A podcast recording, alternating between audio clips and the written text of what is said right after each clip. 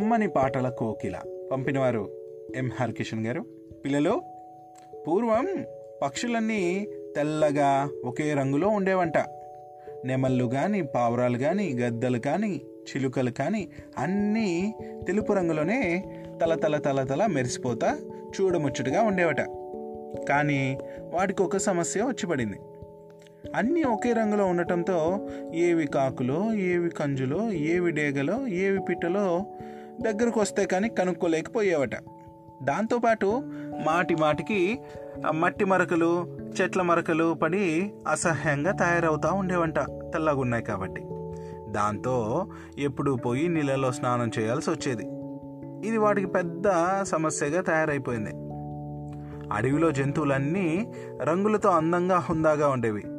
నీటిలో చేపలన్నీ మిలమిలమిల్లాడుతూ స్వచ్ఛమైన రంగురాళ్ళ లెక్క తలతలతల మెరిసిపోతూ ఉండేవి.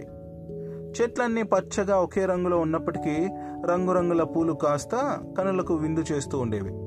వాటన్నింటినీ చూస్తూ ఉంటే పక్షులకు చాలా బాధగా ఉండేది. మనకు కూడా ఒక్కొక్క పక్షికి ఒక్కొక్క రంగు ఉంటే ఎంత బాగుంటుందో కదా అనుకున్నాయి. నెమ్మదిగా ఈ కోరిక అన్నింటికీ దావానంలాగా అంటుకుపోయింది. దాంతో అవన్నీ కలిసి ఒకరోజు తమ రాజు గరుత్మంతుని దగ్గరికి పోయాయి. వారికి రాజు గరుత్మంతుడు అనమాట. అప్పుడు దగ్గరికి పోయి, "రాజా రాజా, ఈ లోకంలో నేల మీద నడిచే జంతువులకు రంగులున్నాయి, నీళ్ళలో ఈదే చేపలకు రంగులున్నాయి, చెట్ల పైన పూచే పూలకు కూడా రంగులున్నాయి, చివరికి ఎక్కడ పడితే అక్కడ పాకే చిన్న చిన్న పురుగులకు కూడా రంగులున్నాయి. కానీ ఆకాశంలో విహరించే మనకు మాత్రం ఏ రంగులు లేవు. అందరము తెల్లగా పాలిపోయి చచ్చిపోయిన సవాళ్ళ వెలవెలపోతా ఉన్నాము. ఇది మాకెంతో బాధగా ఉంది రాజా. పాడిందే పాడరా, పాచి పండ్ల దాసరి అన్నట్లు ఈ తెలుపు రంగు చూసి చూసి మొహం ఎత్తిపోతోంది. మేం కూడా రంగులు రంగులతో ఉంటే ఎంత ముద్దుగా ముచ్చటగా ఉంటుందో కదా, కాస్త ఆలోచించండి రాజా" అంటూ అన్నీ తమ మనసులోని మాటను బయటపెట్టాయి. గరుత్మంతుడు బాగా ఆలోచించాడు. "నిజమే, లోకమంతా రంగులతో నిండి ఉంది. తెలుపు ఎంత హాయిగా ఉన్నప్పటికీ అన్నీ అదే రంగులో ఉండటంతో ఏదో వెలితిగానే ఉంది. పువ్వులకు ఆ నవ్వులు, జంతువులకు ఆ మెరుపులు, చేపలకు ఆ తలతలలు రంగులతోనే వచ్చాయి. పక్షులు కూడా రకరకాల రంగుల్లో ఆకాశంలో విహరిస్తూ ఉంటే మళ్ళా మళ్ళా చూడాలనిపించేలా ఎంత మజాగా ఉంటుందో" అని అనుకున్నాడు. గరుత్మంతుడు గొంతు సవరించుకున్నాడు. పక్షులన్నీ మౌనంగా ఏం చెబుతాడా అని చెవులు రిక్కించి వినసాగాయి. "సరే, మీరు చెప్పిన మాటలన్నీ నాకు కూడా నచ్చాయి. మీరు కూడా అసాధ్యమైన గొంతెమ్మ కోరికలేం కోరడం లేదు. ఒక రాజుగా మీ ఆనందం కన్నా నాకు కావాల్సిందేముంది? అతి త్వరలోనే మీరు కోరుకున్నట్లుగానే రకరకాల రంగులతో మెరిసిపోదురు గాని నాకు కాస్త సమయం ఇవ్వండి" అన్నాడు ఆ రాజు. ఆ మాటలకు పక్షులన్నీ సంబరంగా జయ జయధ్వానాలు చేస్తూ ఇళ్లకు వెళ్ళిపోయాయి. పక్షిరాజు స్వర్గం లోకంలో ఎక్కడికెక్కడ రంగులన్నీ తెప్పించి ఇంటి ముందు కుప్పలు కుప్పలు పోయించాడు. తర్వాత రోజు ఒక పక్షితో అడవంతా, "రేపొద్దున్నే పక్షులన్నీ మన రాజు ఇంటి దగ్గరికి రావాలి. ఈ రోజుతో మనకు ఈ తెల్ల రంగు ఆఖరు. ఎవరికి ఏ రంగు ఇష్టమైతే ఆ రంగు రాజుగారు అందిస్తారో అందిస్తారహో ఏ రంగు ఇష్టమైతే ఆ రంగుని రాజుగారు అందిస్తారహో" అంటూ దండోరా వేయించాడు. ఆ మాట విన్నప్పటి నుంచి పక్షులన్నీ ఒకటే సంబరపడ్డాయి. రాత్రంతా ఒక్కటి నిద్రపోలేదు. అడవంతా ఎక్కడ చూసినా పక్షుల కూతలతో, ఆటలతో, పాటలతో పట్టపగల్లా సందడిగా మారిపోయింది. చీకటి ఎప్పుడెప్పుడు తొలగిపోతాదో, తాము ఎన్నో రోజుల నుంచి ఎదురు చూస్తున్న కళ ఎప్పుడు నెరవేరుతుందో, ఎప్పుడు నిజమవుతుందో అని ఆలోచిస్తా తమ ఒంటికి ఏ రంగు బాగుంటుందా అని ముచ్చట్లు చెప్పుకుంటూ గడిపేశాయంటే ఆ పక్షులు. సూర్యుని కన్నా ముందు పరుగు పరుగున పక్షిరాజు ఇంటి కాడికి చేరుకున్నాయన్ని. భటులు వచ్చి అన్నిటినీ వరుసగా నిలబెట్టాక గరుత్మంతుడు చిరునవ్వులతో అక్కడకు అడుగుపెట్టాడు. పక్షులన్నీ ఒక్కసారిగా ఆ మాటలాపి మౌనంగా లేచి నిలబడ్డాయి. అంతటా నిశ్శబ్దం. భటులు రకరకాల రంగులు బస్తాల నిండా నింపుకొని తెచ్చిపెట్టారు. గరుత్మంతుడు తన గంభీరమైన కంఠాన్ని సవరించుకొని,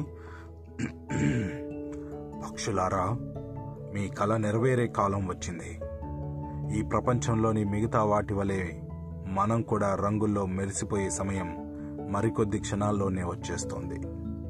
ఇదిగో చూడండి, మీ ముందున్న రంగురంగుల కుప్పలు. ఎవరు ఒకరి ఎవరు ఒకరినొకరు దొబ్బుకోవద్దు. నెమ్మదిగా ప్రశాంతంగా వరుసగా రండి. మీకిష్టమైన రంగులు తీసుకోండి.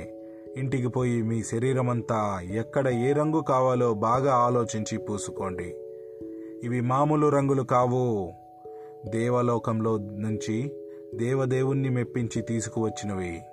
కానీ బాగా గుర్తుపెట్టుకోండి, ఒక్కసారి రంగు పూసుకున్నాక మరలా పోదు.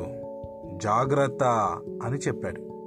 ఆ మాటలకు పక్షులన్నీ ఆనందంతో తలతలలాడించాయి తలలాడించాయి ఆ పక్షులని ఆనందంతో తలలాడించి ఓకే ఓకే అన్నాయి.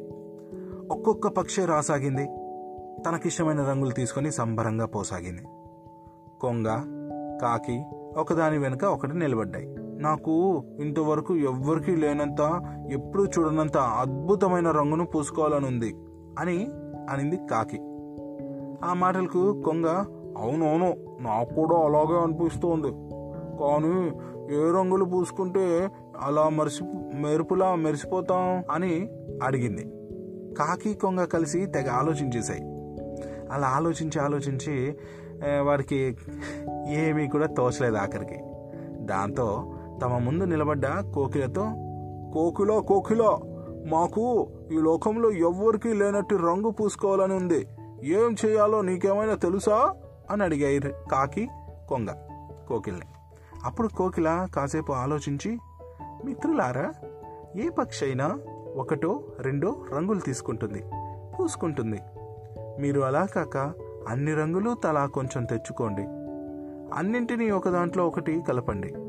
దాంతో ఇంతవరకు ఎక్కడా చూడని, ఎవరూ పూసుకొని అద్భుతమైన రంగు తయారవుతుంది. దాన్ని పూసుకోండి అని చెప్పింది. కాకి కొంగకు ఆ సలహా నచ్చింది. తమ వంతు రాగానే రెండు రకరకాల రంగులు తలా కొంచెం తెచ్చుకున్నాయి. ఇంటికి పోయాక రెండూ కలిసి ఒక గిన్నెలో అన్ని రంగులు పోసాయి. నీరు వేసి కలపడం మొదలుపెట్టాయి. మొదట కాకి, కొంగమామ కొంగమామ నేను చిన్నగా ఉంటాను కదా, మొదట నేను రంగు పూసుకుంటా, తర్వాత నువ్వు పూసుకో అంది. కొంగ సరేలే అనేసి సరే అంది. కాకి రంగులన్నీ బాగా కలిపాక అందులోకి మునిగింది. పాపం, దానికి రంగులన్నీ కలిపితే నల్ల రంగు వస్తుందని తెలియదు. మరి దాంతో తానొకటి తలిస్తే దైవం ఒకటి తలిసినట్లు అది నల్లగా అమావాస్య చీకట్లాగా మారిపోయింది. ఆ రంగు చూడగానే దాని గొంతులో పచ్చి వెలక్కాయ పడినట్టయింది. ఊహలన్నీ చెదిరిపోయాయే. అరేరే, రంగులన్నీ కలిపితే ఏదో అద్భుతమైన రంగు వస్తుంది అనుకున్నా, కానీ కందనలాగా ఈ చక్కటి నల్ల రంగు వస్తుందా అని అదిరిపడింది ఆ కాకి. బెరబెరా దాన్ని వదిలించుకోవాలని చూసింది. కానీ ఎక్కడ అంటిన రంగు అక్కడే అలాగే అతుక్కుపోయింది. తెల్లని కాకి కాస్త నల్లగా అందవికారంగా మారిపోయింది.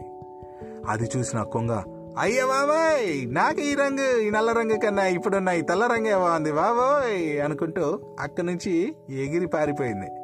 పాపం ఆ కాకి కొల్ల నీళ్లతో ఒంటరిగా మిగిలిపోయింది. తనకు ఈ సలహా ఇచ్చిన కోకిల మీద విపరీతమైన కోపం వచ్చింది ఈ కాకి. ఇక వెంటనే గిన్నె తీసుకుని బయలుదేరింది. కోకిల ఒక చెట్టు కింద కూర్చుని గిన్నెలో పసుపు రంగు వేసుకుని కలుపుకుంటా ఉంది. అది చూసి కాకి, ఇక్కడ నేను నల్ల రంగుతో బాధపడుతూ ఉంటే నువ్వు పసుపు రంగు వేసుకోవడానికి తయారవుతున్నావా? చూడు నిన్నేం చేస్తాను, నేనంటే ఏంటో చూపిస్తా అంటూ ఒక్కసారిగా తన గిన్నెలోని మిగిలిన రంగు అంతా కోకిలి పైన కుమ్మరించింది. అంతే, పాపం అది కూడా నల్లగా కాకి లెక్కనే మారిపోయింది. పాపం కోకిల బాధతో పరుగు పరుగున పక్షిరాజు దగ్గరకు చేరుకుంది. పక్షిరాజు జరిగిందంతా విని, సరే అయిపోయింది, ఏదో అయిపోయిందిలే, నీవు కూడా రంగులన్నీ కలిస్తే అలా నల్ల రంగు వస్తుందని ఊహించలేదు కదా, కానీ ఒక్కసారి రంగు అంటుకున్నాక దాన్ని తొలగించడం ఎవ్వరికీ చేత కాదు. కాకపోతే నీ రూపం మార్చలేకున్నా, నీ గొంతు కమ్మగా మారిపోయేలా వరం ఇస్తా ఉన్నా. ఇక నుంచి నీ కూత అన్ని పక్షుల కన్నా అత్యంత మధురంగా ఉంటుంది పో. కానీ ఒక్క మాట, ఇంకెప్పుడు ఇలా మిడిమిడి జ్ఞానంతో ఎవ్వరికీ సలహాలు ఇవ్వద్దు అని చెప్పింది పక్షిరాజు. ఇదండి కథ. అందుకే పక్షులన్నీ రంగురంగులుగా ఉన్నా కొంగలు తెల్లగా, కాకి కోకిలలు నల్లగా ఉంటాయంట. కోయిల కంఠం అన్నిటికన్నా కమ్మగా ఉంటుంది. సో దాని వెనకాల ఉన్న నిజం ఇదే అనే ఒక కమ్మని ఊహల కథ విన్నారు కదా, నచ్చిందని అనుకుంటున్నా.